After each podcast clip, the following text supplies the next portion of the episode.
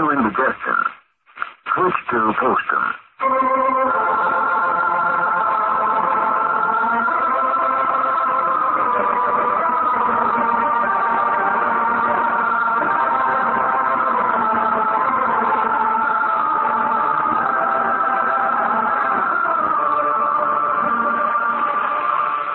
The makers of Postum, the favorite mealtime drink in millions of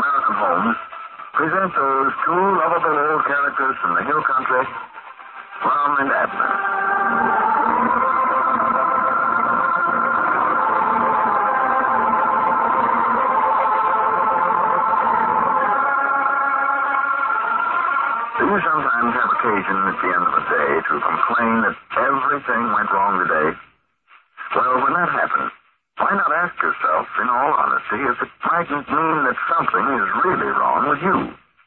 For instance, instead of being your usual good-natured self, it might well be that indigestion is making you grouchy and short-tempered with people. And perhaps the cause of your indigestion is coffee nerves. You see, many people, of course, can drink coffee without feeling distress. But many others, maybe you included, cannot. And if that's so, if you find that coffee does disagree with you, just be sensible. Switch to Postum. Because Postum can't possibly be upsetting. It contains no caffeine or stimulant of any kind. And Postum tastes so good that thousands of folks who enjoy Postum at home also insist on it, as a matter of course, in restaurants and hotels. So, if coffee upsets your digestion, drink Postum in its place. See if the change isn't beneficial even in a few days. After drinking Postum for a reasonable time, say for two weeks, see if you are feeling and acting like an altogether different person. Drink Postum. There's a reason. And now, Let's see what's going on down in Pine Ridge. Well, just as Lum and Abner were needing money so badly to complete the furnishings for their new tourist camp, Lum read an advertisement in the newspaper of a very wealthy widow who's looking for a husband who can manage the large estate left her by her previous husband. Lum has answered the letter and is anxiously awaiting her reply. As we're looking on the little community today, Abner is out trying to collect some of their past due accounts, and we find Lum and Cedric over at the store. Listen. Abner's out collecting, huh? Yeah, we're trying to get together enough money to buy some furniture for them tourist cabins. Got the cabins all ready now, nothing to put in them. I believe that's going to work out all right using them old streetcars for cabins. Be sort of like riding a train sleeping in one of them. Yeah, we got to study up some good name that'll carry out that idea, too. Like the Roundhouse Tourist Camp, or Sleep in a Sleeper Tonight, or something like that. Yeah, well, where to get a good name out of that? Of course, if everything works out like I'm figuring, I might just sell out my interest in the tourist camp and the store here. Sell out. Yeah. Well, I can't tell you just what it is now, Cedric, but hmm, I'll have more money and I know what to do with after a little. But you ain't found no gold mine, have you, Mr. Lum? Well, practical, the same as. If I tell you, you wouldn't say nothing about it to nobody, would you? No. Well, confidential, I'm about to marry into a batch of money. You're going to get married, Mr. Lum? Yeah, looks that way, Cedric. Well, I uh, do know. Who is it, Mr. Lum? Sister Sampson? no. Well, she's got some money. Yeah, four or five hundred dollars. I'm talking about big money. Thousands and thousands of dollars. You don't know this little woman. Well, whereabouts did you meet her? Well, I ain't exactly met her yet. Fact is, I never have even saw her. She advertised for a husband, and I entered the contest, or answered the advertisement. Well, I believe I'll enter the contest, too. She's got that much money. No, you stay out of this. I seen the advertisement first. Yeah, I tore it out of the paper. Her name is uh, Florence Beaumont. That's a pretty name, all right. Reckon she's any kin to Beaumont, Texas? of course not. No, they couldn't be kin to a town. Then I never thought about her name being the same as that town. It might be named after her, I don't know. She might even own it for as that goes. no telling how much money she's got. Well, how'd you find out about her having all that money? She admitted to it in the advertisement. Said she wanted to correspond with some nice man that was interested in matrimony that could look after a big estate that her husband left her. Well, I don't know. What if you don't like her looks, so? With a million dollars, Cedric, she can't be very ugly. Especially as bad as me and Abner's needing money. Tell you, I've made a lot of bad invests here lately for us, and it's just up to me to find some way to raise some money. Well, you wouldn't marry her just for her money, would you? Of course not. But if she's got all that money, I ain't gonna hold it against her. She can't help it if she's rich. Bless her heart. I wrote her a letter and sent her a picture of me and asked her to send me one of her. If she don't look too terrible, I mean her same as Gage right now. Reckon she's got a big automobile, too? Oh, bound to have. With a chauffeur. Things I'll have to start smoking cigars. Wait a minute. Here comes Grandpappy Spears. That blamed old varmint. Can't make up my mind whether I'm mad at him or not. That stunt him and Abner pulled on me. Well, I don't blame you much. Him and Mr. Abner making you think the police were still looking for you when they know the case had done been dismissed. Well, I'm so glad over finding this rich widow. It's kind of hard for me to be mad at anybody right now. that is if that ain't luck for you. As many times as I might and I got married, and if I had, I never would have got this chance. Howdy, Mr. Grandpap. Well, howdy, howdy. Come in, Grandpap. What can I do for you? Oh, nothing, I reckon, Mom. Just loafing. Well, good. Sit down, sit down. Did you know Mr. Lum's going to get married? Cedric. Oh, I forgot. What's that, Lum? You, you're getting married? Well, I'm engaged, sorter.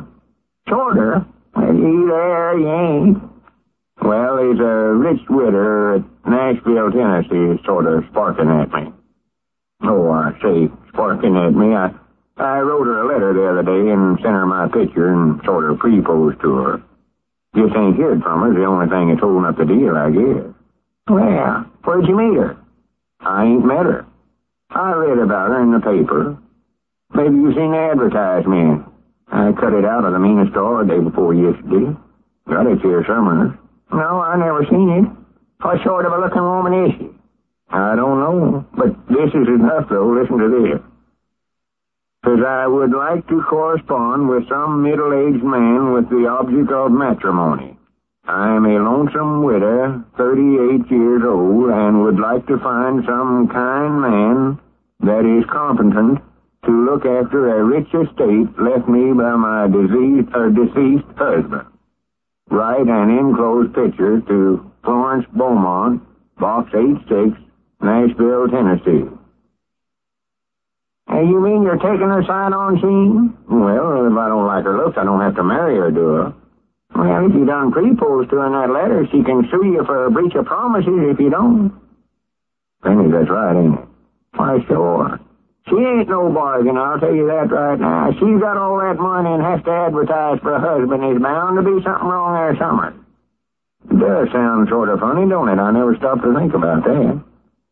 I've got some friends back there in Nashville, old horse traders. Good minds to write them, and see what they know about her. Trouble is, though, if they find out she got all that money time I get around to marrying her, all I'll have left is her and a bunch of horses. Yeah, I wouldn't do that, Mom. What you better do is write and tell her that that other letter don't count till you get a picture of her. Yeah. Maybe I was a little fast on that proposing. All I got to think about was how bad I was needing money. Wait a minute, I've got a copy of that letter that I wrote her. Yeah. See if you think this obligates me in any way. See what I've done with that. Here you go. I had to copy it over. I got to write and slant. Answer the phone there, Cedric. He ain't doing nothing. You don't. I'll read this to you, Grandpap, and see what you think of it. Hello? Hello? Wait till he gets done. Hello? Hello? The matter? Can't you hear, Cedric? Yes, Mom, I'm here, but all they're saying's hello. Well, tell him who it is talking. Well, I can't tell. I don't know their voice. I mean, tell him who you are. Oh, I'm Cedric. Well, tell them, not me. Oh, I'm Cedric. Here, let me have it. Thanks. How oh, about Mr. Abner? Here. Hello. Oh, what do you want, Abner? No, we don't need no Pie Well, I don't care if it is a player. We don't need it. I know it's furniture, but we ain't got room in one of them streetcars for a Pie Wouldn't be room for the customers. I don't care if it's got ten rolls of Casey Jones with it. We don't need it. Well, tell him to just let the bill go for a while then. All right. Yeah, all right. Goodbye. Abner, don't try to collect. Let him pay anything in the world off of it. Wants everything he sees, than a youngin'.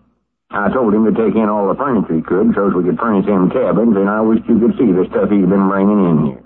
Well, go ahead and read the letter, Mom. I've got to get on back to the store. Yeah. Yeah, listen to this. See if there's anything in here could she could sue me for breach of promises over. Dear Flo. Hmm, it's a pet name I call her that for sure already.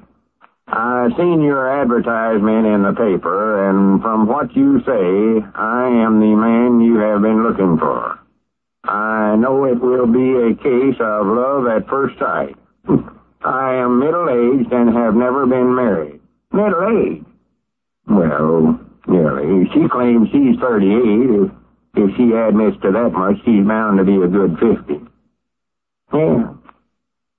Uh, if you will only say the word, I will fly to your side and claim you for my bride. That's about all I said about marrying. The rest of it, I was just tell her about all my businesses and all.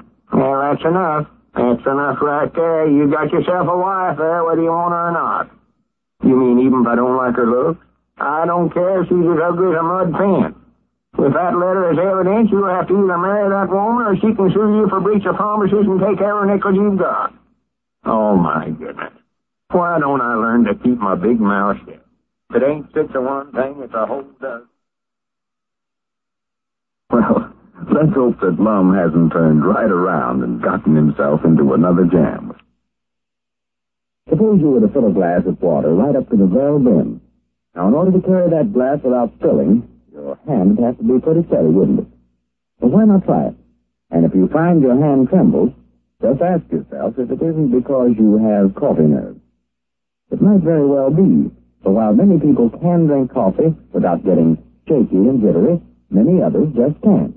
And that's why, if you think you have coffee nerves, you'd really do yourself a favor to switch to Postum.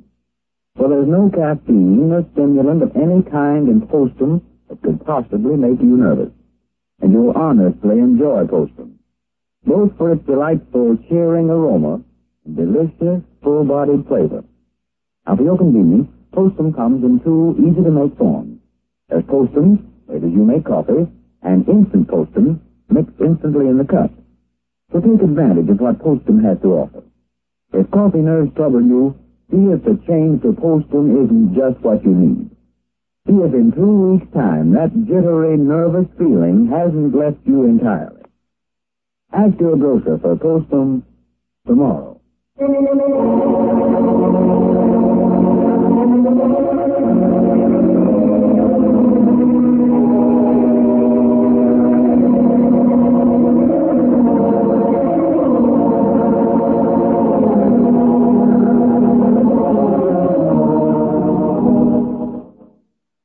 Don't forget, friends, be sure to come along next Friday evening the same time when we again visit Pine Ridge with Lum and Abner and say, good humor is the best plow in the field of friendship if its blade is not too sharp.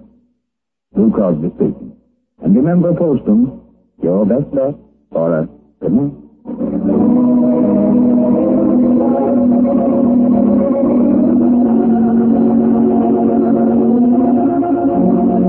This is the Columbia Broadcasting System.